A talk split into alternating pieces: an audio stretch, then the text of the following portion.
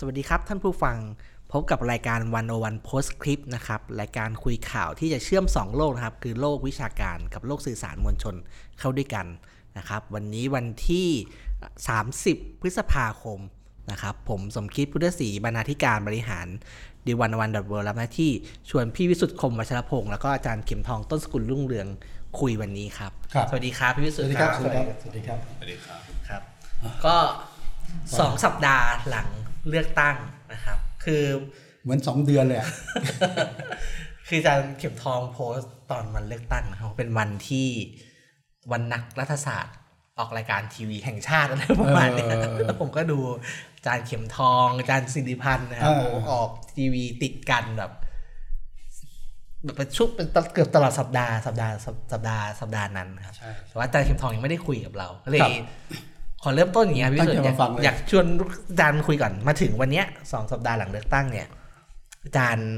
เห็นผลการเลือกตั้ง แล้วก็เห็นปรากฏการณ์ต่าง ๆ ที่พี่วิสุทธ์ก็เหมือนสองเดือนเนี่ยอาจารย์เห็นอะไรบ้างคือผมเห็นระยะเปลี่ยนผ่านที่มันมันยาวผิดปกติอืมนะครับ คือปกติหลักการเลือกตั้งและตั้งรัฐบาลเนี่ยเราจะทำให้มันเร็วที่สุด เพื่อให้มันไม่มีแกลบในการบริหารราชการแผ่นดินใช่ไหมอืมทีนี้ โดยหลักมันถือว่ายิ่งเร็วยิ่งดีแต่ของเราเนี่ยกลายเป็นว่ารัฐธรรมนูญเนี่ยอนุญาตให้กกตเนี่ยมีเวลาถึง 60 วันดังนั้นตอนนี้เราก็อยู่ในช่วงที่ไม่มีความแน่นอนนะครับไอปรากฏการณ์ทั้งหมดที่เราเห็นมีการไปคุยจัดตั้งรัฐบาลไปเซ็น MOU ไปทำอะไรต่างๆ ทั้งหมดเนี่ยจริงๆ อาจจะไม่มีประโยชน์เลยก็ได้ ผลผลผลการประกาศรับรองออกมาอะไรเสร็จแล้วปุ๊บไอสิ่งที่ทำมาทั้งหมดลงทุนคุยกันดราม่ากันทะเลาะทะเลาะกัน เออ ไม่มีประโยชน์จริง ๆ สุดท้ายอาจจะเป็นเปลี่ยนขั้วหรือว่าเปลี่ยนผลไปเลยก็ได้นะอันนี้ก็ก็จะว่าไงอะเหมือนไอ้ที่เห็นตอนนี้ภาพลวงตานะไม่ไม่มีอะไรจริงสักอย่างจับต้องไม่ได้ คือคือตามรัฐธรรมนูญเนี่ยกกตต้องรับรอง ภายในภายในหกสิบวัน ซึ่งซึ่ง60คำว่าวันภายในเนี่ยแปลว่าเจ็ดวันก็ได้ห้าวันใช่ก็ได้ใช่ใช่นะแต่ของเราเนี่ยดูท่าทีแล้ว น่าจะวันสุดท้ายนาน่าจะใกล้ๆสุดท้ายใช่ครับแล้วก็บวกกับบวกอีอีกกสิบ15ห้าวัวันนนะครับที่จะแบบสิบห้าวันหมายถึงว่า ที่จะต้องเรียกต้องประชุมสภาเรียกประชุมครั้งแรกแล้วก็เลือกนายก ทีนี้เจ็ดสิบห้าวันครับอย่างเจ็ดสิบห้าวันอย่างอย่างช้าที่สุดนะครับแต่ว่าอย่าลืมว่ารัฐบาลรักษาการเนี่ยมันเริ่มมาตั้งแต่หกสิบวันก่อน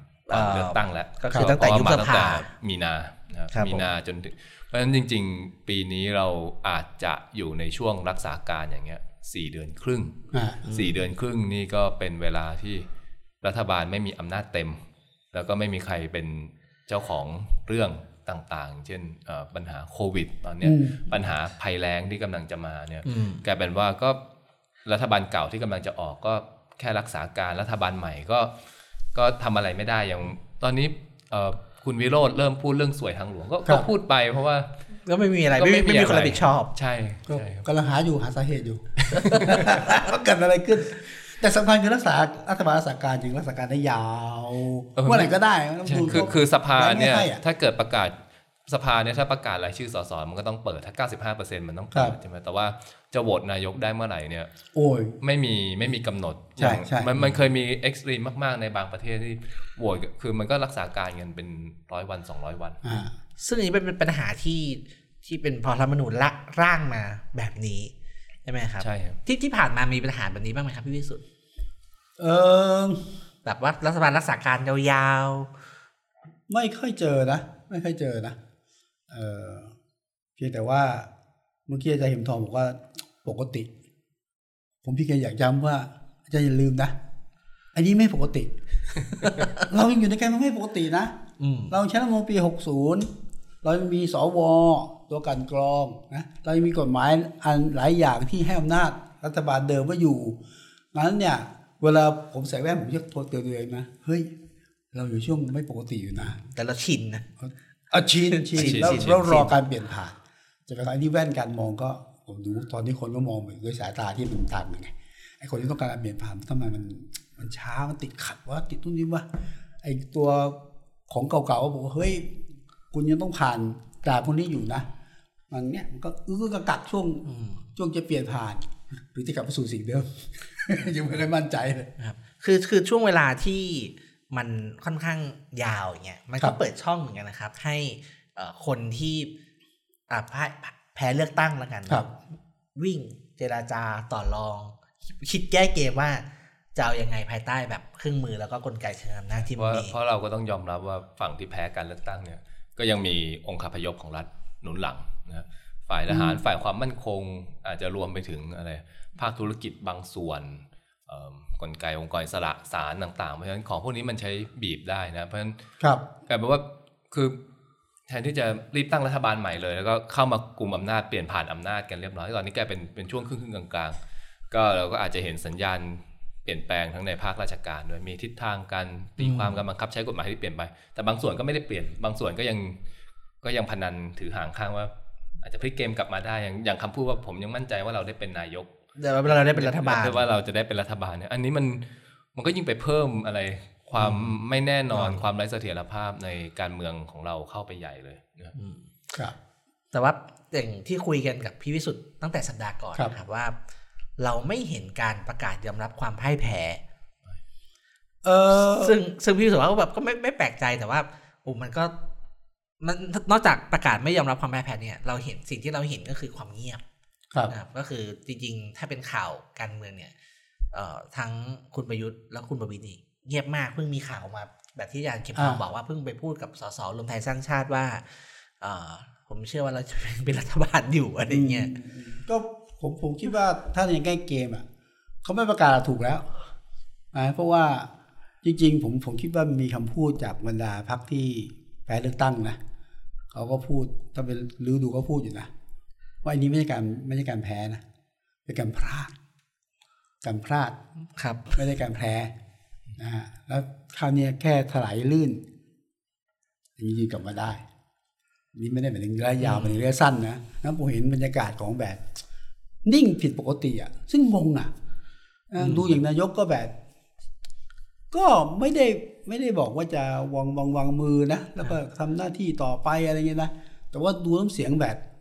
ก็โอเค ลุงป้อมนี่นิ่ง นิ่งจนแบบน่ากลัวนะฮะคุณอนุทินนี่แบบ ไปดูฟุตบอลไปดูฟุตบอลเฮ้ยคิวก่อนดูฟุตบอลนะกินโจ๊กกินที่ฮ่องโจ๊กกงกินข้าวอะกินขนมหวานกับเมียครับ แล้วก็ไปไปสวิตด้วย ไปสวิตช์ด้วย เออผมว่าไม่ปกติ คือผมผมอาจจะในยะอย่างนี้นะว่า ฝั่งที่มีอำนาจอยู่เนี่ยเขาคงไม่กล้าบอกหรอกว่าเฮ้ยจะพลิกกลับมาได้ แต่ว่ารอจังหวะ ที่จะว่าเจ็ดสิบห้าวันมันมีโอกาสเปลี่ยนได้นะเกมมันเปลี่ยนได้หลายเกมใช่ไหมครับไม่ว่าเกมสวไม่ว่าเกมในสารรัฐธรรมนูญไม่ว่าเกมกกตทุกอย่างมันพลิกได้งั้นเนี่ย คนที่อยู่บนเวทีที่จัดเจนเนี่ยเขาจะแบบเดี๋ยวรอดูเพียงพรำได้ คือคือผมมองอย่างนี้ คือพักพักกลุ่มเนี้ยเป็นพักกลุ่มที่ต้องเป็นรัฐบาลเท่านั้น มันไม่สามารถไม่สาเป็มารนถฝ่ายค้านไม่ถนัดอะไม่ไม่ใช่ไม่อยากเป็นฝ่ายเป็นด้วยค้านไม่ถนัดแต่ผมคิดว่าเป็นไม่ได้คือถ้าเป็นเป็นไม่ได้สี่ปีเนี่ยผมคิดว่า สมมติวันนี้บอกว่าเราเฉาแพ้แล้วเนี่ยครับเอ่อสสที่กระจายเอ่อสสกระจายเลยวันนี้ต้องหาใหม่เพราะว่าพวกนี้คือต้องชนะเท่านั้นต้องต้องเป็นสสต้องเอางบครับงบมาลงเท่านั้นนะครับรวมทั้งเรื่องแบบธุรกิจอะไรต่างๆ ของเขาอ่าด้วยนะครับทีนี้ผมแต่ผมมองเป็นสองระยะเจ็ดสิบห้าวันเนี่ยเขามีโอกาสพลิกไหมมีนะมีนะครับเพราะว่าเพราะว่าอะไรสวเอ่อคงหวังเกมสวกับเรื่องพวกกลไกกฎหมายอืมนะครับแต่ว่าอีกอันหนึ่งผมคิดว่าก็มีอีก อันหนึ่งที่เป็นเกมยาวก็คือ ปีหน้าเวลาเดียวกันนี้เนี่ยสวชุดนี้หมดอายุไปพฤษภานะพฤษภานะปีเพราะฉะนั้นการจับขั้วการเมืองเนี่ยมันมันจะเปลี่ยนอ่ามันมันเปลี่ยนได้คือถ้ากัดฟันสักปีหนึ่งเนี่ยเอ่อเสียงข้างมากของปีหน้าเนี่ยมันแค่ 251 เสียงอืมเพราะฉะนั้นอะไรมันก็เกิดขึ้นได้กับเหมือนการตัดสวย้ายไปนะขั้วใหม่อ่าตัดพฤษภาตัดตัดสสววออกไปละไปแล้วนะครับไม่เกี่ยวละการจับขั้วการเมืองเนี่ยความความจำเป็นที่พักฝั่งประชาธิปไตยจะต้อง อยู่ด้วยกันเนี่ยครับจับด้วยกันให้แน่นเนี่ย มันไม่มีแล้วอืมคืออย่างมากสุดที่เขาต้องกัดฟันคือปีเดียวอืมอืมเขาที่ใครอย่างเร็วอ่าเออเออเอออย่างอย่างเร็ว75วันอย่างช้าก็ปีหนึ่งอ่าแต่ว่าคือผมก็พยายามตามหาคือจริงๆ ช่วงก่อนอันเนี้ยมีคุณธนกรวังบุญคงชนะนะอ่าเอาเอามาพูดอยู่ว่าพลเอกประยุทธ์ก็คงเอ่อหยุดทางการเมืองแล้ว พูดได้ประมาณสองสองครั้งคเอรับอเออเออแล้วก็หลังจากนั้นมาก็เป ลี่ยนเปลี่ยนโทนเลยเพราะว่าเออมันก็ยังเออมันยังไม่เห็นสัญญาณว่ายอมแพ้อ่าในในในทางการเมืองคุณเจนล่าสุดเมื่อเช้าบอกอะไรก็ก็ก็อยากให้ฟอร์มรัฐบาลสำเร็จอืมแต่น้ำเสียงแบบไม่ค่อยจริงใจอะเอออย่าพลาดนะเออทีนี้เราเราเราเห็นมีมีประเด็นหนึ่งที่ชวนคุยที่ที่ที่อยากชวนทางพี่วิสุทธิ์ทางอาจารย์เข็มทองชวนคุย คือเรื่องการเนี่ยไอ้ ตำแหน่งที่เป็นปัญหามาก ซึ่งเอ่อวันนี้นะครับเราคุยกันครับวันนี้เขายังไม่คุยกันเขาจะคุยกันเย็นนี้เขาจะคือเรื่องบ่ายเรื่องเรื่องเทีปยบระไปธานก่อนประธานสภา คือผมเห็นพูดกันมากเลยว่า คนเป็นประธานสภาสำคัญมากต้องคุมเกมสภานะครับคืออยากชวนอยากถามพี่วิสุทธิ์อะไอ้คำว่าคุมเกมสภาเนี่ย ในในบริบทการเมืองแบบเนี้ยมันมันหมายความว่ายังไง เออผมว่าคุมเกณฑ์สภาเป็นประเด็นรองนะเออทำไมอยากทำไมก้าวไกลอยากได้ก่อน เออ เป็นประธานสภาเนี่ยมันก็สามารถที่จะแบบเรื่องเสนอชื่อนายกอะพลาดได้นะ เกิดเป็นคนอื่นนะแต่พระเจ้าผูไม่ไม่ไม่ไม่ใช่คนก้าวไกลอะไม่ใช่พิธาเนี่ย ล็อกไว้ชั้นหนึ่งอ่าอันที่สองเอาหมายหมายหมายหมายความว่าคือแบบว่าถึงเวลาจริงอาจจะเสนอชื่อคนอื่นไปเลยอย่างนี้เหรอคือมันเคยมีก็เคสของคุณอาทิตย์อุไรอ่ารัตน์ก็ที่ เป็นไปได้เสนอคุณอนันต์อ่าอ๋อไม่ไม่สมไม่ไม่ใช่พลอากาศเอกสมบูรณ์ละหงส์ตอนนั้ใช่นไหมฮะหรือส่งมันก็ดึงเกมอะไรเงี้ยนะอันนี้อันนี้ผมว่าอันนี้ผมว่านี่คือสำคัญที่ก้าวไกลบอกต้องเป็นการพลาด อันที่สองเนี่ยผมผมคิดว่าเรื่อง คือก้าวไกลเขาก็สัญญาไว้เยอะนะจะทำนู่นทำนี่กฎหมายนี้แล้วก็จำเป็นต้องเซ็น MOU แบบลดลดอะไรลดเพดานดีกรีลดเพดานลงเนี่ย มันก็ต้องเป็นด้านกฎหมายถ้าคุณได้ประธานสภาที่มาจากคนอื่นผู้ให้ไม่ไว้ใจอะมันก็ผ่านไม่ได้ผ่านไม่ได้ก้าวไกลก็ก็เสียใช่ไหมเรื่องคุมเกมผมว่าก็อีกอันหนึ่งแต่ว่าสำหรับผมผมคิดคุมเกมเป็นเกมที่จริงๆสสอะผมว่าคุมไม่ยากมันผมว่า ผมไม่รู้สึกว่าต้องมือเก่านะคุณอุทัยพิมพ์ชนได้บอกเลย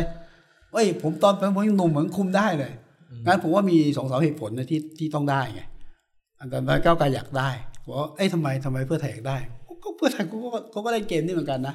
เกิดเป็นของเขาเขาก็สามารถดึงเกมได้ต่อรองได้ใช่ไหมเอ่อกฎหมายเอายกตัวอย่างนะ มีคิดสมมติกฎหมายสำคัญเอาสมมติมาตราหนึ่งหนึ่งสองเนี่ยเกิดประธานสภาไม่ใช่พักที่จะดันเนี่ย ก็ก็ตีตกได้ ก็อืมเฮ้ยเรื่องนี้มันจุดๆๆๆไม่เข้าอะ ก็ก็ได้งั้นมันจำเป็นต้องได้ไงงั้นผมว่าประธานสภาเป็นตำแหน่งที่ที่เดิมพันสูงมากระหว่างสองพรรคตอนนี้มันมีความขัดแย้งไงว่าต่างคนต่างคนอยากได้ไม่มีการลดลายฝ่าศอกนะก็ก็ก็เป็นเรื่องใหญ่ที่ต้องลองดู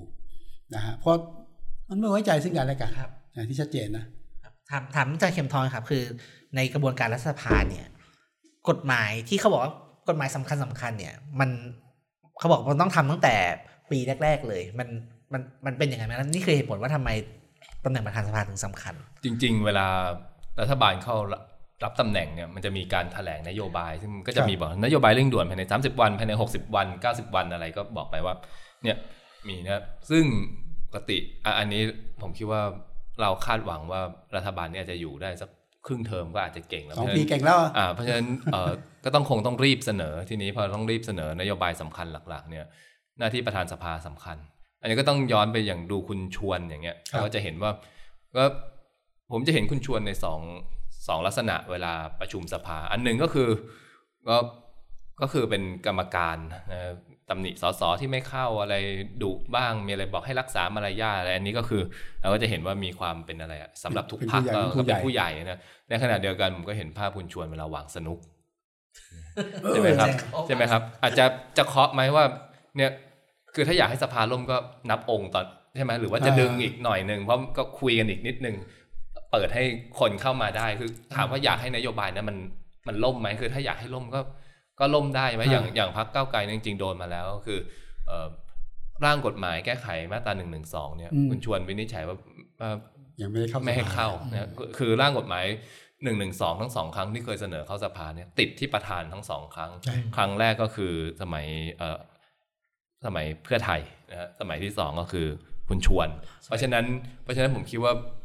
ยิ่งพอหนึ่งหนึ่งสองไม่อยู่ใน MOU เนี่ย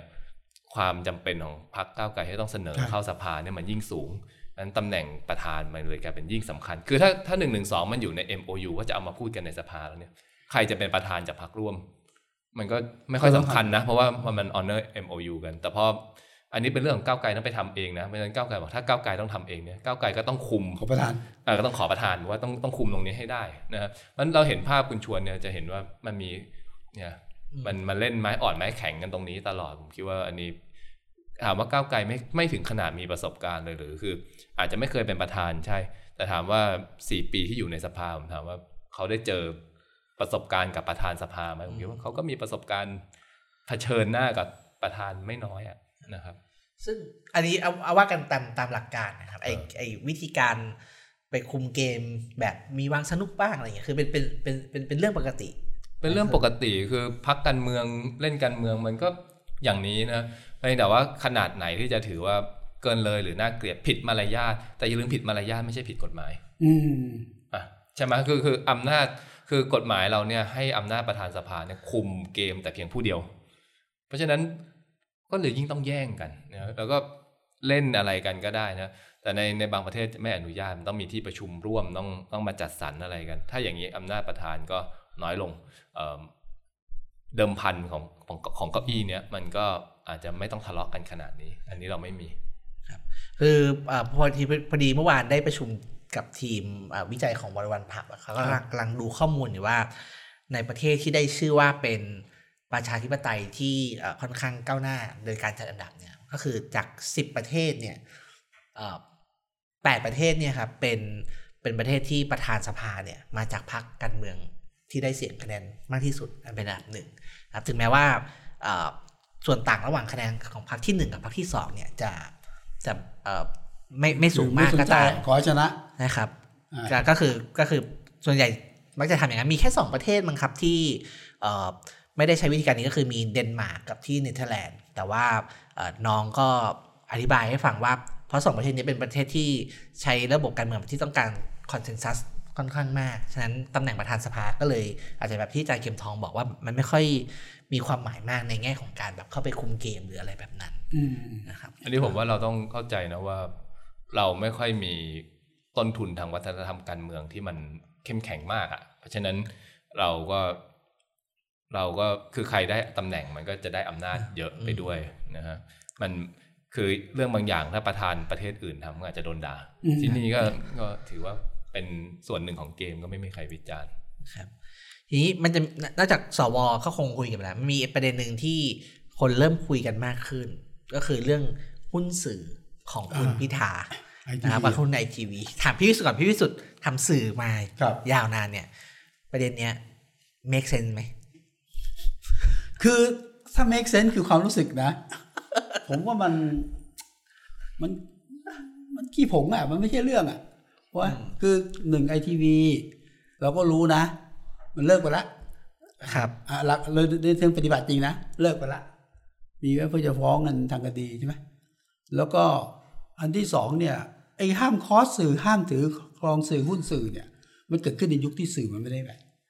คอสอย่างนี้นะใครถือหุ้นไม่ได้จะไปครอบครองแทรกแซงตอนนี้มันใครๆก็เป็นสื่อด้านมยุคแต่ว่าโอเค เมื่อกฎหมายมันยังอยู่อะ นั้นโดยเจตนารมณ์ผมว่ามันมันเป็นกฎหมายแต่ละคนที่จะหาเรื่องเอาตรงๆโอเค แต่ว่าถ้ากฎหมายเนี่ย มันก็สุ่มเสี่ยงนะเพราะว่าถ้าตีความตามกฎหมายเนี่ยเอาตามกฎหมายนะไอทีวีก็ยังเป็นสื่ออยู่อะถูกไหมเอาเอาตัวบทกฎหมายนะเออเป็นไหมผมเดี๋ยวเดี๋ยวเดี๋ยวจะถามอาจารย์เต้องถามอาจารย์เก็บอาจารย์แต่แต่ความรู้สึกผมเนี่ยมันมันก็เสี่ยงมาก ถ้าปกติเพราะว่าผมมองเฉพาะ เฉพาะนี่นะเอ่อ คุณธนาธรอะอะไรรักอะไรมีเดียแหละไอ้นี่หนังสือพิมพ์นี่หนังสือไปแจกด้วยซ้ำไปเนาะมันยังถูกตีความได้ขนาดนั้นอะแล้วค่อนข้างจะสุ่มเสี่ยงนะแต่ผมผมเพียงพูดตรงนะผม ผมคิดว่าเวลานักร้องเวลาจะร้องเนี่ยแล้วเอาผลทางการเมืองเนี่ยมันมันค่อยฟังเสียงประชาชนอะยุคมันเปลี่ยนข้อจริงมันเปลี่ยนนั้นผมคิดว่าประเด็นหนึ่งนะถ้าเกิดว่ามีการแก้ไขรัฐธรรมนูญเนี่ยผมคิดว่าต้องแก้ข้อนี้นะไอ้เรื่องห้าม นักการเมืองหรือคนการเมืองถือครอบครองสื่ออะไรอย่างเงี้ยนะอืมเออมันหรือหรือหรือไม่ก็ต้องบอกแค่ไหนยังไงอะนะครับ คือฟังพี่สุดไอ้ผม อันนี้เป็นผมคิดต่อครับครับยกกรณีตัวอย่างสมมติว่าผมเป็นนักการเมืองนะคครัรับบแล้วผมไปทำเพจเพจหนึ่งตั้งชื่อว่าเป็นเอ่อการเมืองซัมติงใช่ไหมครับ แล้วบังเออมีคนตามเยอะใช่ไหมครับ แต่ผมไม่ได้มีหุ้นเลยนะ ผมเป็นแค่เจ้าของเพ จ Facebook อะอ่าจะถือว่าผมเป็นเจ้าของสื่อไหมเออหรืออะไรอย่างเงี้ยผมก็เลยบอกว่ามันนะแต่ว่าโอเคอันนี้มันมันมันมันก็จะนอกเรื่องนิดนึงแต่ถามอาจารย์เรื่องเคสไอทีวีเนี่ย ถ้ามองแบบนักกฎหมายเนี่ยมองได้ยังไงครับ คือผมคิดว่าเรา landscape สื่อมันเปลี่ยนเยอะเอออันนี้มันไม่ได้เพิ่งมาตอนนี้ แต่ผมคิดว่าปัญหาเนี่ยเริ่มอย่างไปดูกรมประชาสัมพันธ์อะไรเงี้ยเวลาขอบัตรสื่อมวลชน หรือว่าในการประท้วงที่ผ่านมาเนี่ย คนที่ถูกจับเนี่ยเอ่อ บางคนก็ไม่ใช่สื่อหลักใช่ไหมเป็นสำนักข่าวบางสำนักข่าวเนี่ยมี iPhone มีจ้างคนสองคนถือ ก็ก็ live stream ออกได้เขาก็อ้างว่าเป็นสื่อเหมือนกันโดยที่ครับก็ไม่ได้ไปขึ้นทะเบียนไม่ได้สังกัดสมาคมไหนถูกไหมแล้วก็ปัจจุบันนี้จะเห็นว่าอินฟลูเอนเซอร์เนี่ยเอาเอายอดเงินโฆษณาก็ได้ มันไหลเข้าอินฟลูเอนเซอร์โดยตรงโดยไม่ต้องผ่านแพลตฟอร์มสื่อถูกไหมครับคือใครเดี๋ยวนี้ก็รับโฆษณาอะไรอาหารเสริมอะไรก็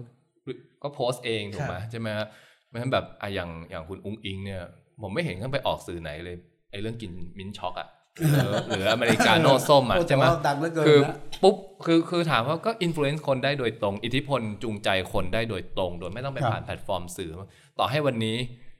คุณไม่ไปออกทีวีสักช่องแต่ว่าอยู่แค่ใน Facebook ของพรรคอย่างเงี้ย มันก็มีอิทธิพลเนะเพราะฉะนั้นผมคิดว่ากฎหมายเรื่องนี้มันมันไม่ make sense แล้วแหละ แต่ว่า โอเคสำหรับว่าไอทีวีเป็นสื่อหรือเปล่านะครับ ผมผมยกตัวอย่างอย่างนี้ก่อน ในการจดทะเบียนจัดตั้งบริษัทเนี่ยจริงๆวัตถุประสงค์เยอะแยะเลยนะครับครับนะครับใช่ไหมมันมันจดไว้สี่สิบกว่าประเภทอะอย่างเช่นสมมติวันโอวันเนี่ยผมไม่รู้ ต้องไปดูบริคนแหละ แต่ว่ามันอาจจะมีวัตถุประสงค์ประเภทแบบอะไรนะ เปิดโรงอาบน้ำสถานพยาบาลขนาดเล็กแล้วมันแล้วค่อนข้างครอบจักรวาลคือนะครอบจักรวาลแล้วจะเรารู้แล้วเราก็บอกตอนตอนเราจดก็จดเผื่อเผื่อเราไปทำเผื่อสถาบันวิจัยทำอะไรเงี้ยอ่าก็เผื่อไว้แล้วไม่ได้ใช่บไหมอกว่าแบบเราจะทำสื่ออย่างเดียวคือคือมันมีฟอร์มมันมีฟอร์มอะไรอะมันมีฟอร์มมาตรฐาน standard อยู่อะทีนี้คำถามคือแล้วสมมติผมไปเปิดร้านสติกเกอร์อย่างเงี้ยเป็นสติกเกอร์อย่างเงี้ยแต่มันมีข้อว่าเอ้ยทำธุรกิจ สื่อมวลชนอาบน้ำลงนวดแต่ถามว่าเราเรียกนี้อะไรก็เราเรียกธุรกิจสติกเออเป็นสติกเกอร์ขายนะครับอันนี้มาเป็นเคสของที่อนาคตใหม่เคยโดนนะฮะศาลไปตัดสินว่าเป็นสื่อเพราะในบริคนมีคำว่าว่าสื่อเป็นสื่ออ่าแต่ว่าอันอันนี้เป็นมาตรฐานที่แย่มาก แย่แบบแย่แล้วไม่มีการชดเชยอะไรนะเพราะฉะนั้นจริง ๆ การเป็นสื่อเนี่ย อันนี้ยังไม่มีใครในในทางกฎหมาย มันมีทั้งมาตรฐานที่แย่คือดูเอกสารอย่างเดียวกับ ช่วงหลังๆเนี่ยเราจะเห็นว่าศาลพูดว่าต้องดูลักษณะของธุรกิจแต่ยังทำครอบงำได้อะไรหรือเปล่า เพราะฉะนั้นผมคือถ้าถามเนี่ยตอนนี้มีสองค่ายแต่ว่าผมคิดว่าถ้าดูจากแนวช่วงหลังๆเนี่ยชัดเจนว่ามันต้องดูสภาพธุรกิจจริง ๆ อันนี้ผมคิดว่าไม่งั้นมันมันไม่ make sense มีหลายบริษัทที่ ที่จดโน่นจดนี่ครับเต็มไปหมดนะครัฮะบแต่ว่าเรื่องที่ว่ากฎหมายมันยังมีอยู่นี่ผมคิดว่าเป็นปัญหาอืมคือ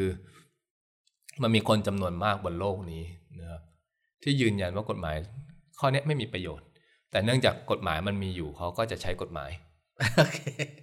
ตอนคุณธนาธรโดนหุ้นวีลักซ์เนี่ยหุ้นผมไม่แน่ใจหุ้นวีลักซ์หรือเป็นเรื่องอนาคตใหม่ยุบพักน่าจะหุ้นอนาคตเอ่ออนาคตใหม่กู้เงินนะ ครับอะคนที่ไปฟ้องเนี่ยก็ยืนยันว่าก็ให้สัมภาษณ์นะว่ามันไม่มีประโยชน์หรอกไอไอมาตราเนี่ยเพราะจริงๆไอเรื่องกู้เงินร้อยล้านเนี่ยนิดเดียวเทียบกับคนอื่นครับเอาโดเนชันใต้โต๊ะมาอะไรเงี้ยแต่เนื่องจากมันมีกฎหมายอยู่เขาก็ช่วยรักษากฎหมายด้วยการไปฟ้องยุบพักคุณธนาธรคือมันมีคนใช้กฎหมายแบบเนี้ยคือไม่เห็นประโยชน์ของมันไม่เห็นคุณค่าของมัน ไม่รู้ว่าวัตถุประสงค์มันนำไปสู่อะไร แต่ว่าก็มีกฎหมายก็ต้องแต่ใช้มีกฎหมายก็จะใช้ใช้เพื่อให้โลกมัน ถล่มทลายไปนะครับแต่แต่ว่าพี่แต่ว่าผมคิดว่านี่ต้องย้ำกันนะแลนสเกปเพราะว่ามันเปลี่ยนไปไงมันเจตนารมณ์กฎหมายต้องต้องทบทวนอีกทีหนึ่งแต่ประโยชน์ที่อาจารย์พูดถึงมันก็มีประโยชน์ของนักร้องนะนักร้องในทางการเมืองไงกฎหมายเนี่ยบางทีหลายคนมันพลาดจากอะไรข้อกฎหมายยิบย่อยแต่มันเอามาเล่นงานทางการเมืองได้อยู่นะแต่แต่เรื่องถือหุ้นสื่อก็น่าสนใจตรงที่อย่างล่าสุดมีผู้สมัครรับเลือกตั้งหลายคนใช่ไหมที่ถูกกกตตัดสิทธิ์ เพราะว่าคุณถือหุ้นสื่อ แล้วก็มีการร้องไปที่กกตกลาง อย่างนครนายกรายนี่ไงศาลท่านก็ให้สิทธิ์คืนมานะเออก็บอกว่าหุ้นที่ถือเนี่ยน้อยนิดไม่อาจจะเข้าข่าย แทรกแซงครอบงำอย่างเงี้ยก็หลุดไปเหมือนกันอืมผมก็มันก็ต้องผมก็ต้องลุ้นสองสองมาตรฐานไม่สองสองแนวอะนะแนวหนึ่งก็คือเอ้ยถือไม่ได้เลยแนวนึงคือเอ้จำนวนน้อยอะมันไม่น่าจะทำอะไรได้ คือผมคิดว่าเราปัญหาเนี่ยคือไอ้บรรทัดฐานไม่ดีเนี่ยมันมักจะดังกว่า คือคือไอ้ไอ้พวกบรรทัดฐานตัดสินผิดนี่ คนในในพื้นที่สื่อนะครับ มันมันเยอะกว่าคนจำเคสคุณธนาธรได้แบบอืมแบบชัดเจนเลยในขณะที่เคสที่ศาลฎีกาตัดสินถูกเนี่ยหรือศาลอุทธรณ์ตัดสินถูกเนี่ย ไม่ ไปถามครับไม่มีใครรู้ คือไม่ไม่มีใครรู้ว่ามันมีบรรทัดฐานพวกนี้อยู่วัดใจกกตก่อนไหมครับคือว่าด่านอะด่านแรกนะ ด่านแรกในกกตกล้าฟันธงป่ะ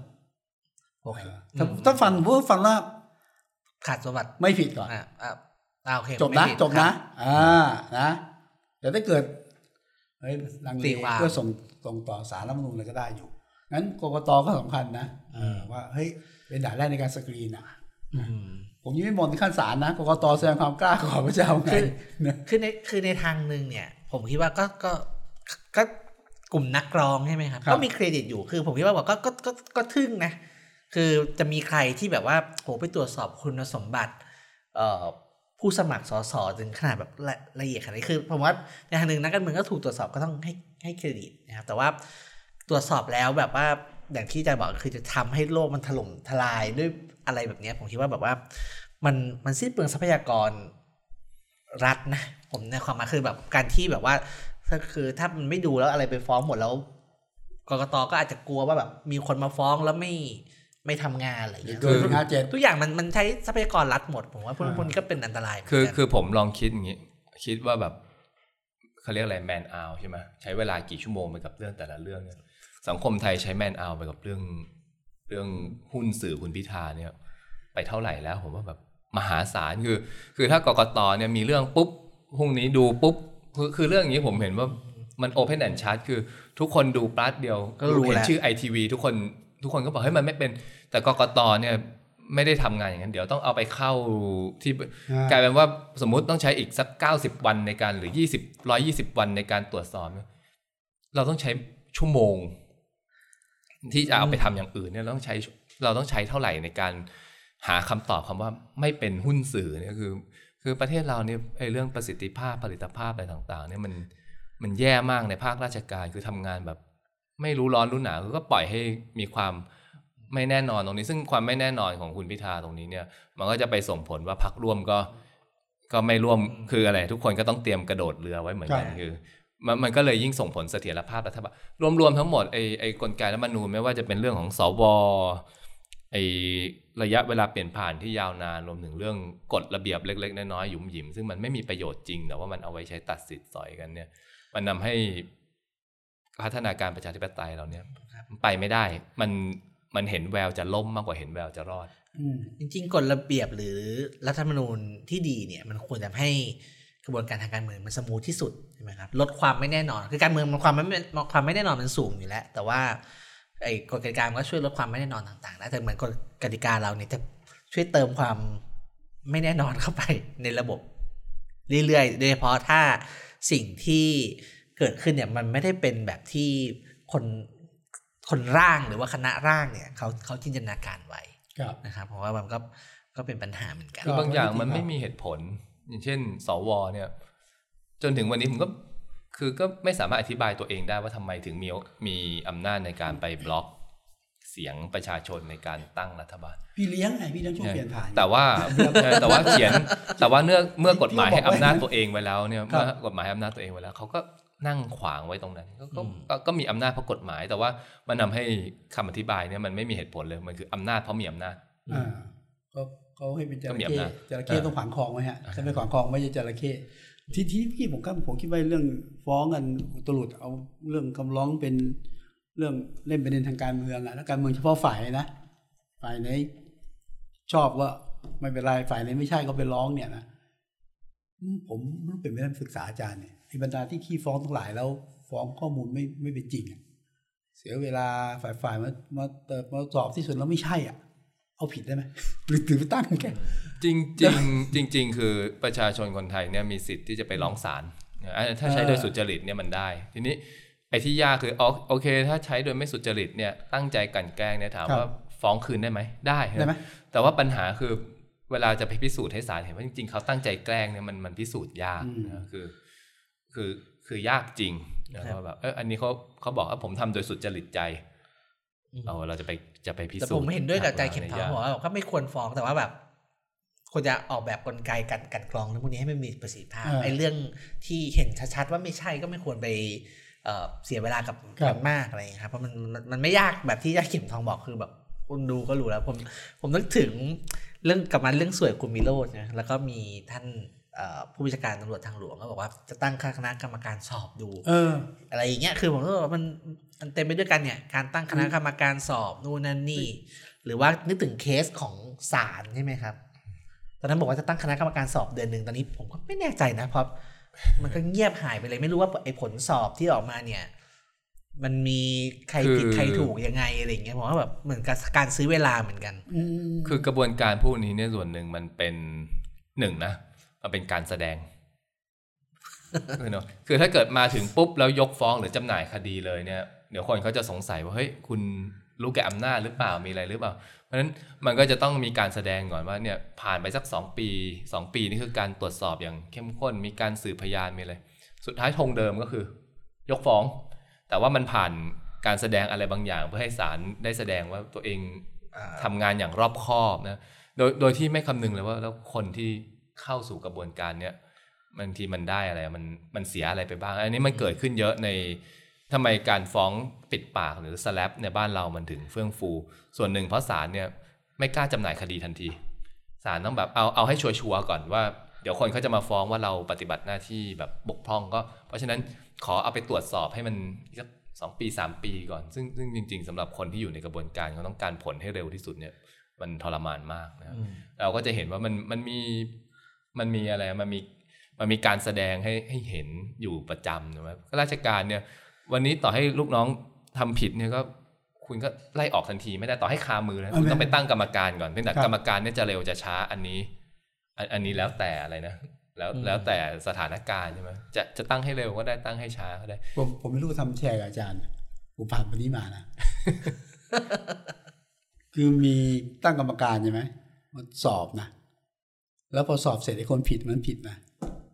ใช่ไหมฮะเปลี่ยนกรรมการชุดใหม่อ้าวก็ทำได้อันนั้นพอเปลี่ยนกรรมการชุดใหม่มัน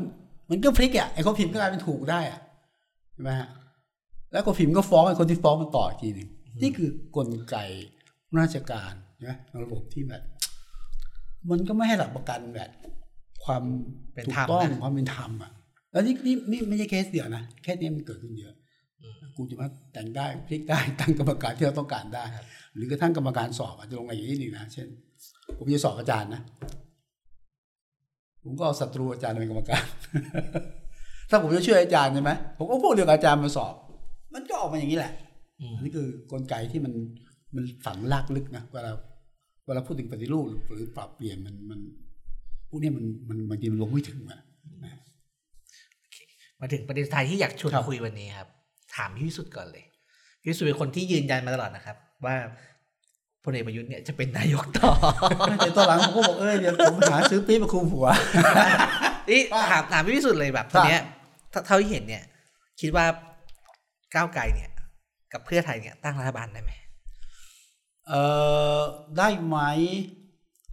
ผมคิดว่าโอกาสยังมีอยู่สักหกสิบอ่าก็ก็ยังมากกว่ามันก็อยู่หกสิบเอ่อก็คือ เอาว่าณปัจจุบันเนี่ย ผมเช็คเสียงสวเนี่ย ที่ต้องการหกสิบหกเนี่ย แล้วเทมาให้ก้าวไกลอะยี่สิบก็หรูละยี่สิบโอ้ยใครสี่ก็สิบก็หรูแล้วก็หรูแล้วนะมันก็มีการยึกยักแล้วก็ส่วนส่วนหนึ่งยังตั้งป้อมอะไม่ยอมไม่ยอมส่วนหนึ่งที่ประกาศจริงจริงๆจริงๆที่เห็นนับนับนับได้ตั้งสักสิบนะแต่เผื่อนะแล้วมีส่วนที่แบบเฮ้ยจะจะ จะโหวตให้แต่ว่าเปลี่ยนใจมาอีกฝั่งหนึ่งไม่รู้เกิดอะไรขึ้น แต่ผมยังมองอย่างนี้ฮะมองมองในแง่เกมนะสวจะได้สักสิบคนสิบห้าคนนะครับ แล้วก็ก้าวไกลเพื่อไทยอย่างนี้นต้องจับมือไปก่อนอะคือตอนนี้มันหลุดมันสลัดไม่ได้ คือสังคมคาดหวังคุณอะคุณประกาศตัวประชาธิปไตยแล้วคุณจะสสลัดมือไม่ได้หรอทนไปสักปีหนึ่งแล้วจะค่อยทะเลาะกันอะไรเงี้ยอีกเรื่องหนึ่งนั้นต้องไป แต่ว่าผมผมคิดว่าโอกาสจะไปได้คือตรงนี้ผมเป็นคนมองเรื่อง งูเห่างูเห่าอีกฝั่งหนึ่งนะ คือช่วงที่กำลังตั้งรัฐบาลหกสิบหกหกเจ็ดสิบห้าวันที่อาจารย์ว่าเนี่ยมันก็มีการต่อรองจากอำนาจเดิมที่มีอยู่ใช่ไหมขณะเดียวกันเนี่ย คุณดูหมากเกมคนที่จัดตั้งรัฐบาลทั้งทำงานเนี่ยเขาก็ถนัดเรื่องการเป็นงูเห่านะพักที่ซื้องูเห่ามาเนี่ย อาจจะโดนดึงกลับมา แล้วพักอะอย่างเงี้ยอย่างพลังประชารัฐเอาพุ่งตรงนะมันก็มีหลายกลุ่มหลายก๊กอะผมไม่ได้ถ้าพักเหล่านี้ไม่ได้เป็นรัฐบาลนะ มัน มันละสัมสู้มาเป็นงูเห่าไม่ได้ งั้นโอกาส อย่างนี้ยก็หกสิบนะที่ที่คุณพิธาจะเป็นนายกรัฐมนตรีอืมแต่นี่ผมไม่ได้พูดถึงเรื่องหุ้นไอทีพีนะอันนี้ละไว้ละไว้แต่มันประมันอันนี้ผมอาจจะเข้าใจผิดครับแต่มันจะประหลาดมากครับพี่พี่วิสุทธิ์ถือว่ามันมีงูเห่าคือคือจริงใช่ไหมครับ ก็คือย้ายพักไม่ต้องย้ายก็ได้อย่างเงี้ยคือมาคือมาโหวตให้แล้วมาโหวตแล้วเดี๋ยวพรรคจะไล่ออกหรือจะละออกอะไรก็ว่ากันไปอืม แต่ว่าคือสมมติว่าถ้าต้องเลือกพักก็ไม่อยู่เนี่ย มันจะทำให้เช่นอะสมมติว่าแบบพูดกันตรงไปตรงมาคือ คนก็มองว่าเอ่อเพื่อไทยเนี่ยจะดึงสสบางกลุ่มเนี่ยกลับมาอยู่พักได้แต่ว่าถ้าดึงกลับมาได้จริงพักเพื่อไทยก็ก็จะกลายเป็นพักที่ได้มีโอกาสที่เป็นพักที่ได้คะแนนเสียงมากที่สุดทันที ใช่ใช่แต่เกมก็จะมันจะมันจะเป็นยังไงครับคือคือคืองานเนี่ยผมคิดว่าเอาเอาช็อตเดียวช็อตช็อตแรกกับช็อตเฉพาะหน้านะเพื่อไทยอ้าว คุณดูคนที่เป็นมาตัวประสานตั้งรัฐบาลนะ สมศักดิ์เทพสุทิน สุริยะอิงรุ่งเรืองกิจเนี่ยเฮ้ยไม่ธรรมดา เกมเฉพาะหน้าของเพื่อไทยเนี่ย ผมตั้งโจทย์ไงเพื่อไทยจำเป็นต้องจับมือก้าวไกลแล้วก็ดึงคนของเพื่อไทยเก่าฝั่งนั้นมาอยู่ที่นี่ ให้ตั้งรัฐบาลให้ได้ก่อนพอได้เนี่ยไม่ยากละคือผมคิดพอตั้งรัฐบาลได้นะแล้วพอได้จากสิ่งพรรคการเมืองหนุนถึงนะมันไม่ยากอะ่ะก้าวไกลยังไงก็ข่ม พื่อไทยข่มก้าวไกลได้ตั้งรัฐบาลได้ละกระทรวงนี้ฉันขอมีการทำงานขัดขาเดี๋ยวเดี๋ยวก็ทะเลาะกันได้ ขอให้ตั้งให้ได้ก่อน แล้วมันเลิกกันทีหลังไม่เป็นไรไงนี่จำเป็นต้องแต่งเนี่ยผมคิดว่าโอกาสยังมีอยู่ แต่เมื่อก่อนผมหวังนี่ฮะอาจารย์อะหวังประชาธิปัตย์นะเฮ้ยไอ้ปัตย์จะกอบกู้ชื่อนะมาโหวตให้พิธาเป็นนายกรัฐมนตรีนะกอบกู้ความเป็นประชาธิปัตย์นะหมดหวังหมดหวังอะ เออทำไมครับทำไมหมดหวัง คือดูดูแนว เอาแนวอย่างชัดๆเนี่ย คุณ คุณคนท่าชื่ออะไรนะลืมไปแล้วไหมคุณจุรินทร์ครับเออไหมเป็นเป็นสี่ปีผมจำชื่อไม่ค่อยได้เลย จุลินทร์คุณจุลินทร์ก็แบบพูดชัดเจนอะว่า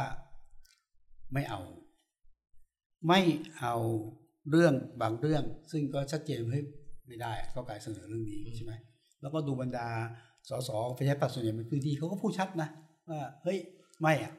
ยังยึดมั่นอะงั้นก็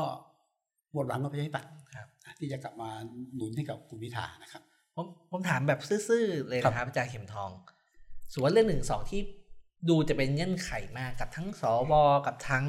เอ่อพักเนี่ยส่วนถ้ามันมีการเสนอให้ทำประชามติได้ไหมฮะจริงๆประชามติเนี่ยมันมีมันมีข้อห้ามเรื่องไม่เปลี่ยนรูปของรัฐไม่ไม่เป็นเรื่องของตัวบุคคลเลยแบบโหวตให้ตัวเองเป็นประธานาธิบดีตลอดกาลเลยไม่ได้เนาะอะไรเงี้ย หนึ่งหนึ่งสองถามว่าจริง ๆ ถ้าดูตามกฎหมายเลยถามว่าโหวตได้ไหมได้ แต่ว่าโดยโดยอะไรอะโดยทางการเมืองแล้วเนี่ย ผมคิดว่าตอนนี้หนึ่งหนึ่งสองเนี่ยสถานะมันจะกลายเป็นแบบเท่ารัฐธรรมนูญหรือใหญ่กว่ารัฐธรรมนูญไปแล้วแต่แต่จริงๆหากขอรู้อาจารย์หนึ่งสองคือกฎหมายอาญาใช่ใช่ครับใช่ไหมซึ่งคือฐานะคือกฎหมายอาญาซึ่งมีการแก้ไขไหมก็มีอืมมีมีมาแล้วนะครับ แต่ว่า พอมาถึงยุคนี้เนี่ย ความเข้าใจหลายคนเนี่ยในในในในฝั่งอนุรักษ์นิยมเนี่ยกลายเป็นกลายเป็นมาตราศักดิ์สิทธิ์ชนิดแบบห้าม ไม่ใช่แค่ห้ามแก้นะ ห้ามแตะห้ามพูดถึงครับห้ามไปมองเลยคืออมคือก้มหน้าอย่างเดียว แล้วแต่ว่าวันไหนหนึ่งหนึ่งสองจะตกใส่เราอืมอันนี้มันก็คืออุปสรรคไม่ได้อยู่ที่กฎหมายนะช่องทางกฎหมายมันมีให้แก้ อุปสรรคมันอยู่ที่ทางการเมืองเนี่ยพักการเมืองหลาย ๆพักอย่างเช่นพักนี่แหละ ประชาธิปัตย์เนี่ย ไปปั่นซะจนอะไรอะไปพูดซะจนหนึ่งหนึ่งสองกลายเป็นมาตราที่ศักดิ์สิทธิ์ห้ามแก้ห้ามพูดถึงห้ามแตะถ้าถ้าแตะปุ๊บไม่ไม่ไม่ได้เลย อันนี้ผมว่าไม่ไม่ถูก ซึ่งถ้าดูประวัติศาสตร์จริงพรรคประชาธิปัตย์เองก็เคยมีกระบวนการที่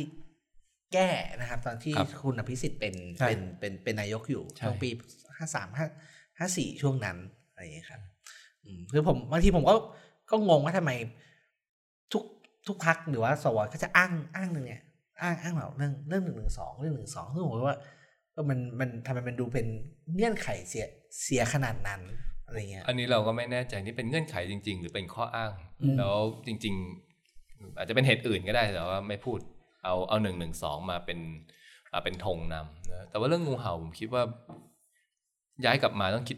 คือคืออย่างก้าวไกลเนี่ยมีข้อจำกัดคือ รับงูเห่ากลับมา ไม่ได้เนี่ยเนื่อมันมันคือจุดยืนพักรับปุ๊บ โดนด่าโดนด่าทันทีนะก็มันก็เหลือทางไปไม่ไม่กี่ทางครัเนาะบมันมันต้องไปไปทางนั้นนี่สิสิ่งที่มันปัญหาตรงเนี้ยถ้าเกิดดูจริง ๆ มันมันเกิดจากการเมืองเราซึ่งสสต้องโหวตตามแนวพัก จริง ๆ ถ้าเปิดฟรีโหวตมันไม่จำเป็นต้องย้ายพักอืมมันก็มันก็จะยกมืออะไรก็ยกถูกไหมครับ แต่ตอนนี้มันไม่ได้มันกลายเป็นว่าจะโหวตมันต้องมาพร้อมเก้าอี้พัก ซึ่งมันก็จะไปเปลี่ยนโควต้าอะไรอีกครับ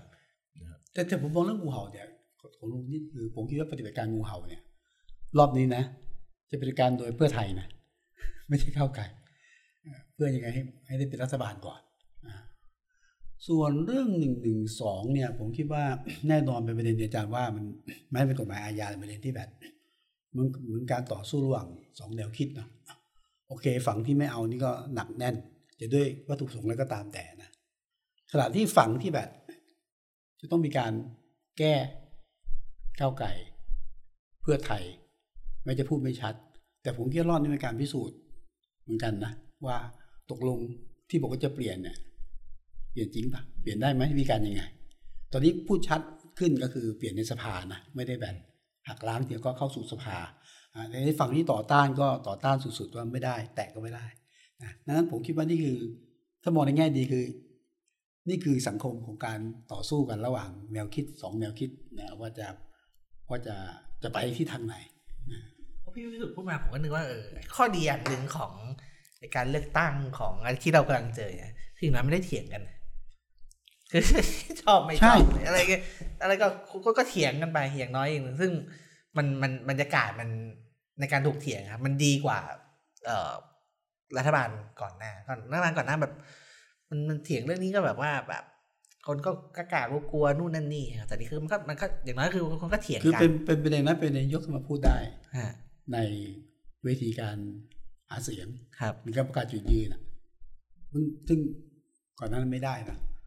ปีหกสองอย่าอย่าพูดเรื่องนี้อะไรเรื่องอื่นที่มันอะไรอืมขวางรัฐบาลเอ่อกระทบรัฐบาลยังจับเข้าคุกได้เลย ถ้ามองในแง่ ข้อดีอ่ามัมันการยกระดับของประเด็นการพูดคุยสังคมช่วงการเลือกตั้งเลยแต่มันก็ทำให้ประเด็นมันซับซ้อนขึ้นด้วยครับใช่ เพราะว่าตอนนี้มันต้องไปดูในรายละเอียดต่างๆครัซึ่บงคือแปดเก้าปีที่ผ่านมาเราเราด่ารัฐบาล เพราะว่าที่มามันผิดหลักการมันผิด อุดมการณ์มันผิด ซึ่งซึ่งผมคิดว่าการวิจารณ์ในภาพใหญ่อย่างนั้นมันง่าย แต่พอปัจจุบันเราจะต้องวิจารณ์รัฐบาลที่มาจากการเลือกตั้งที่เป็นอืมประชาธิปไตยเราต้องไปดูในรายละเอียดต่าง ๆ เนี่ยอืมผมคิดว่าการวิจารณ์มันมันมันมันมันท้าทายขึ้นนะครับ แล้วก็เราก็ต้องถามตัวเองเราจะวิจารณ์เขาในเลเวลเดียวกับวิจารณ์ทหารหรือเปล่านะครับคือ ด่ากันให้จมดินอ่าหรือว่า หรือว่า ก็อะไรแหกกันเลยอะไรอย่างครัเงี้บนะครับ คือผมก็ก็คิดเรื่องนี้เหมือนกันอันนี้ก็เอ่อ แชร์ครับ คือผมก็เริ่มทำสื่อหลังพี่วิสุทธ์อยู่พอสมควรนะครับคือผมทำสื่อมาก็ภายใต้เนี่ยรัฐบาลคุณคุณประยุทธ์นี่แหละนะครับก็อย่างที่อาจารย์บอกเลยคือ พอมันเริ่มต้นที่ที่มามันผิดเนี่ยเวลามันวิจารณ์เนี่ยมันก็มันก็ง่าย เพราะว่าแล้วก็คือนอกจากที่มาแล้วเนี่ย แนวโน้มวิธีวิวิถีอำนาจเนี่ย มันก็มีแนวโน้มที่จะจะผิดด้วยใช่ไหมครับฉะนั้นเวลาเราวิวิจารณ์วิพากษ์เนี่ยมันง่ายแต่ว่า พอรัฐบาลเอ่อถ้าสมมติว่าเปลี่ยนผ่านไปสู่รัฐบาลที่เป็นประชาธิปไตยจริงๆเนี่ยผมว่าเอ่อด้วยประสบการณ์ด้วยเนี่ยเพราะว่าการทำงานสื่อก็จะท้าทายขึ้นอืมใช่ไหมครับนโยบายที่หาเสียงมาแล้วนะครับ ได้รับความชอบธรรมสูงเนี่ย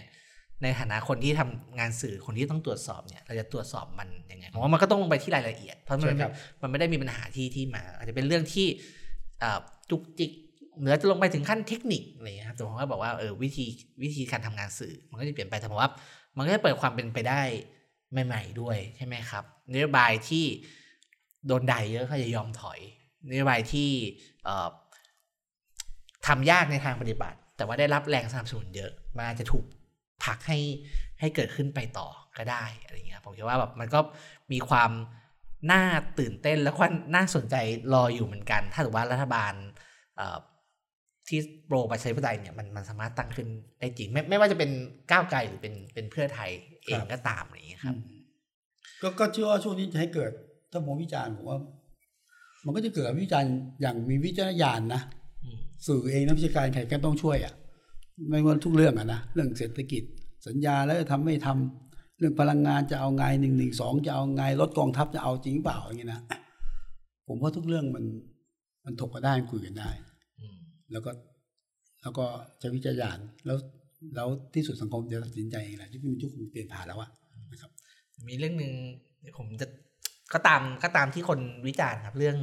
เรื่องว่าที่รัฐมนตรีครั้งผมก็อ่าผมก็เรียนเศรษฐศาสตร์ไปด้วยผมเห็นเห็นดีเบตแล้วผมก็จะแบบแอบเซ็งๆนิดหน่อยว่าอะไรเงี้ยคือผมรู้สึกว่าแบบว่า เออมันดีเบตมันแคบอะครับเพราะคือผมก่อนเข้าเข้ามา รายการผมก็คุยกับอาจารย์เข็มทองเหมือนกันว่าแบบถ้าเป็นยุคเมื่อสักสิบห้ายี่สิบปีก่อนเนี่ย เราจะมีเอ่อพวกปัญญาชนสาธารณะนะที่ที่ทำเรื่องเอ่อนโยบายสาธารณะเรื่องเศรษฐศาสตร์การเมืองครับนะครับ แล้วก็เอ่อวิธีที่ถกเถียงนโยบายเหล่านี้มันก็จะกว้างหน่อยนะครับ ก็จะเห็นมิติที่หลากหลายนะมองเห็นความเหลื่อมล้ำในสังคมในแบบที่ลุ่มลุ่มลึก แต่ว่าพอ เนี่ยครับพอเป็นดีเบตที่ผมรู้สึกว่าเสียงของนักลงทุนเสียงของอกลุ่มทำทำงานธนาคารคนที่ทำงานเศรษฐกิจมหาภาคเนี่ยก็เสียงดังหน่อยนะครับเสียงดังหน่อยทำให้บอกว่าเออแบบว่า แล้วนโยบายสาธารณะเนี่ยบางทีมันมันมีมิติมากกว่าแค่เรื่อง แค่เรื่องที่เป็นเรื่องตัวแปรมหาภาคอย่างเดียวอย่างเงี้ยผมว่ามันก็จะละเลยข้ามอะไร พวกนี้ไปอยู่พอสมควรแล้วก็ เออโอเค คุณสิริกัญญาก็เป็นหัวหน้าทีมเศรษฐกิจใช่ไหมครับก็มีหน้าที่ไปตอบคำถามนะครับ ก็คนนี้ก็ก็ว่ากันไปแต่ว่าเอ่อรายนโยบายเนี่ยมันมันเป็นแพ็กเกจมันไม่ใช่เรื่องของนโยบายการคลังอย่างเดียวนะมันเป็นนโยบายที่ต้องทำงานกับกระทรวงอุตสาหกรรม กระทรวงแรงงานอะไรอย่างเงี้ยครับผมว่าคุณสมบัติที่สำคัญกว่าของคนที่เข้าไปรับตำแหน่งพวกนี้ก็คือ เขามีพื้นฐานที่จะเรียนรู้ได้ปะไปเห็นหน้างานจริง นโยบายอาจจะมีธงอยากจะไปไปเห็นหน้างานจริงแล้ว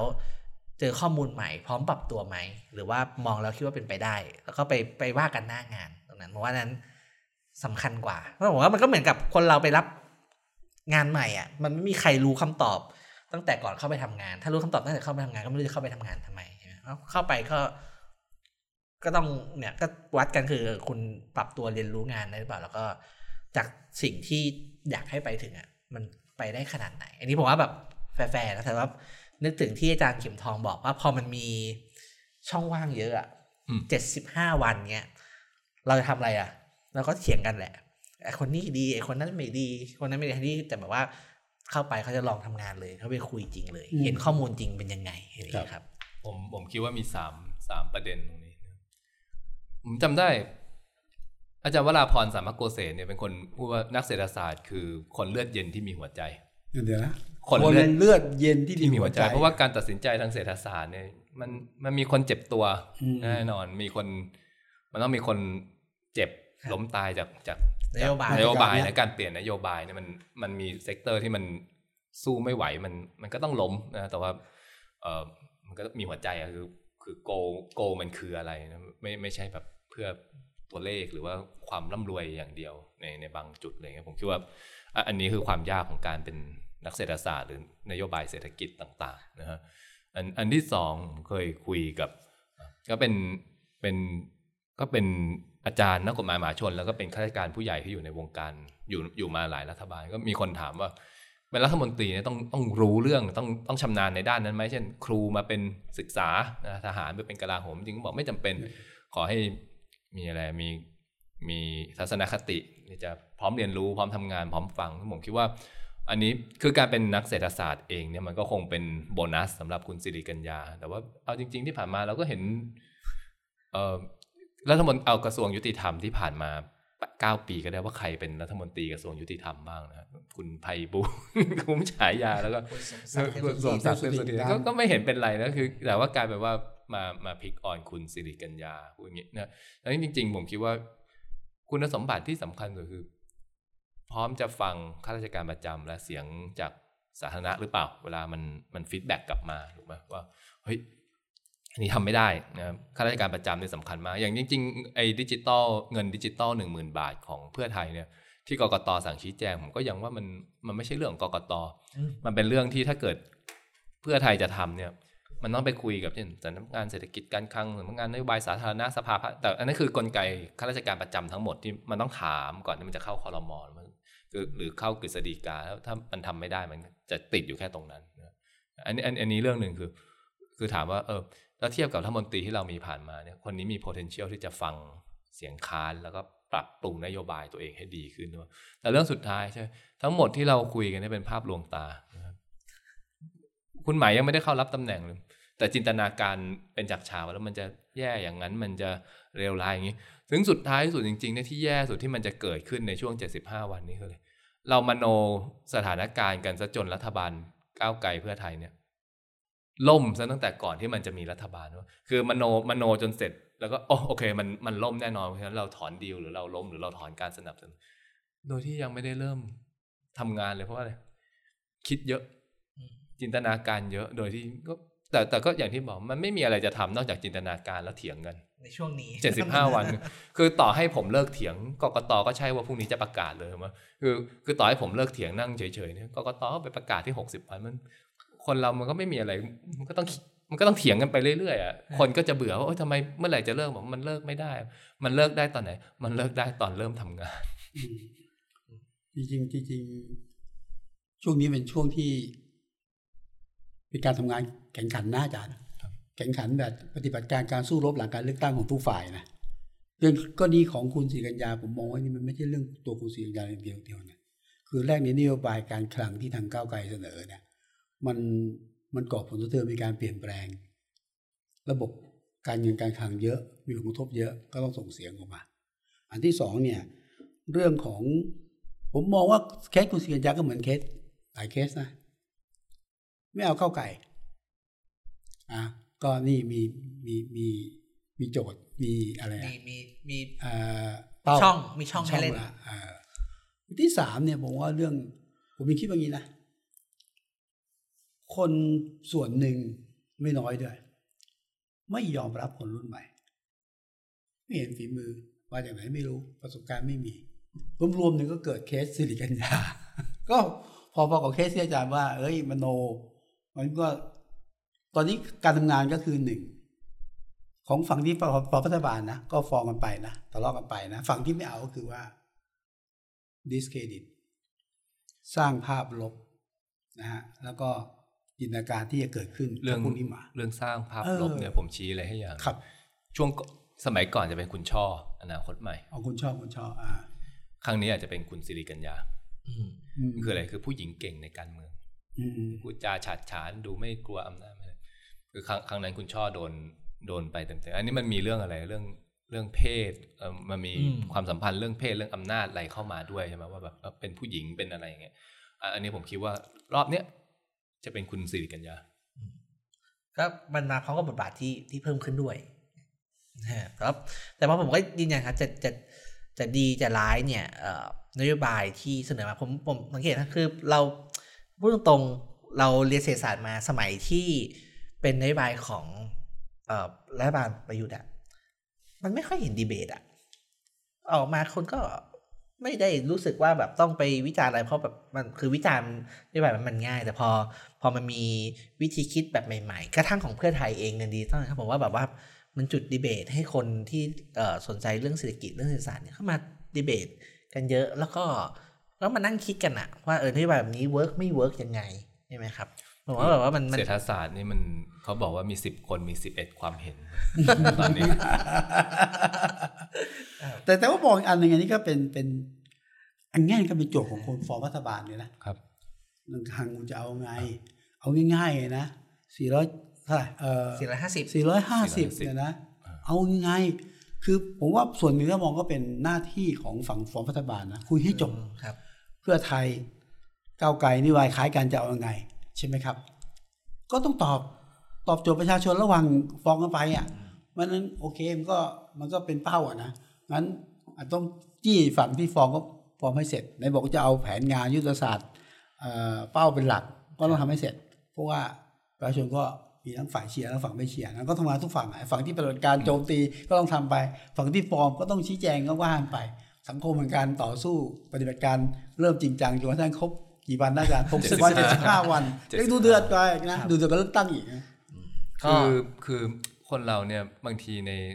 ในหลักการเนี่ยครับเราเห็นด้วยหมดเลยอย่างเช่นเอ่อลดความเหลื่อมล้ำไหม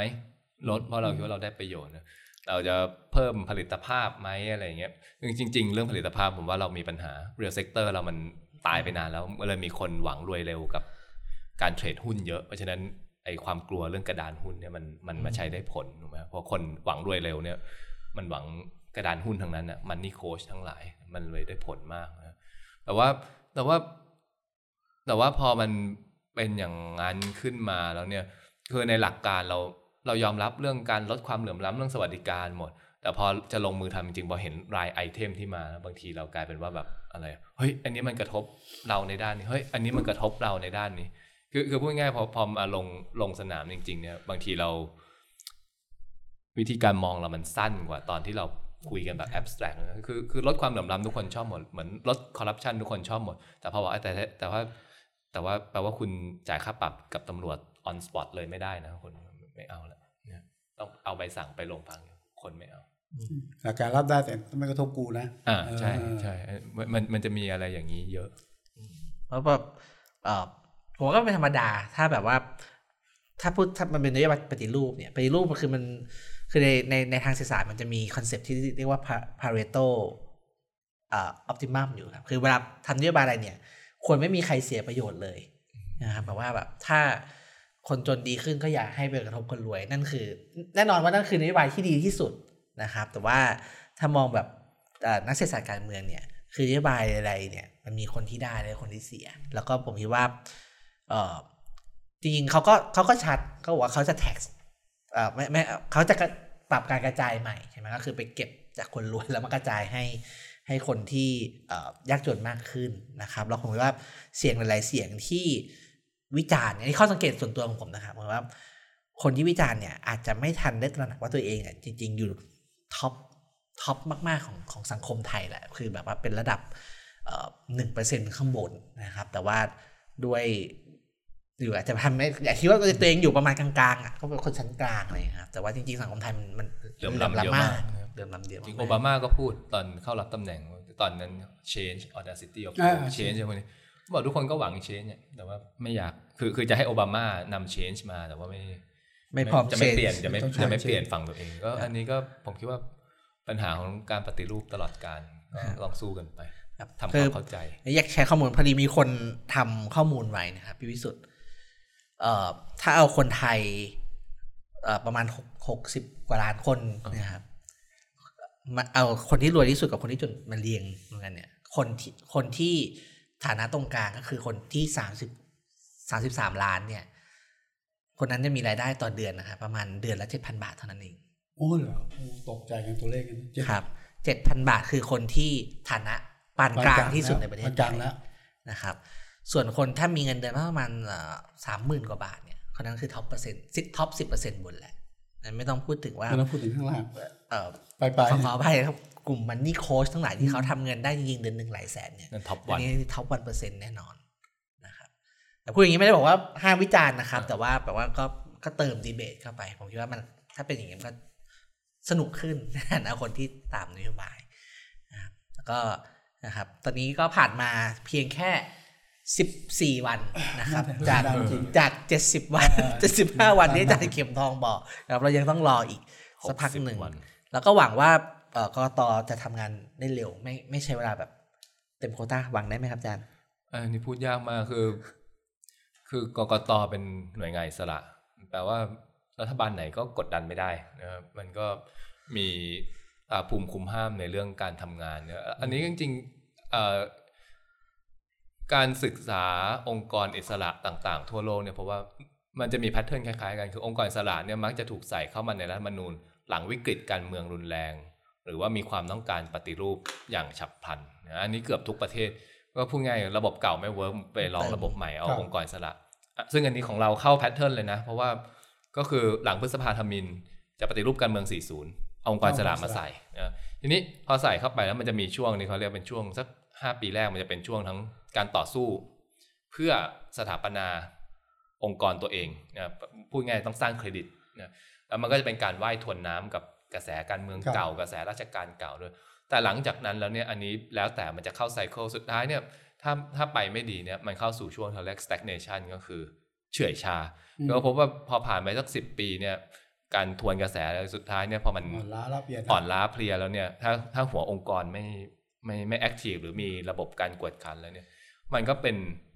ก็เข้าไปเป็นส่วนคือวัฒนธรรมองค์กรหรือการทำงานหรือทัศนคติเนี่ย มันก็ไปกับระบบราชการเก่าเลยอืมนะซึ่งซึ่งผมคิดว่ากกตเนี่ยเราอยู่มาเท่าไหร่ยี่สิบยี่สิบปีนะครับ ผมคิดว่าก็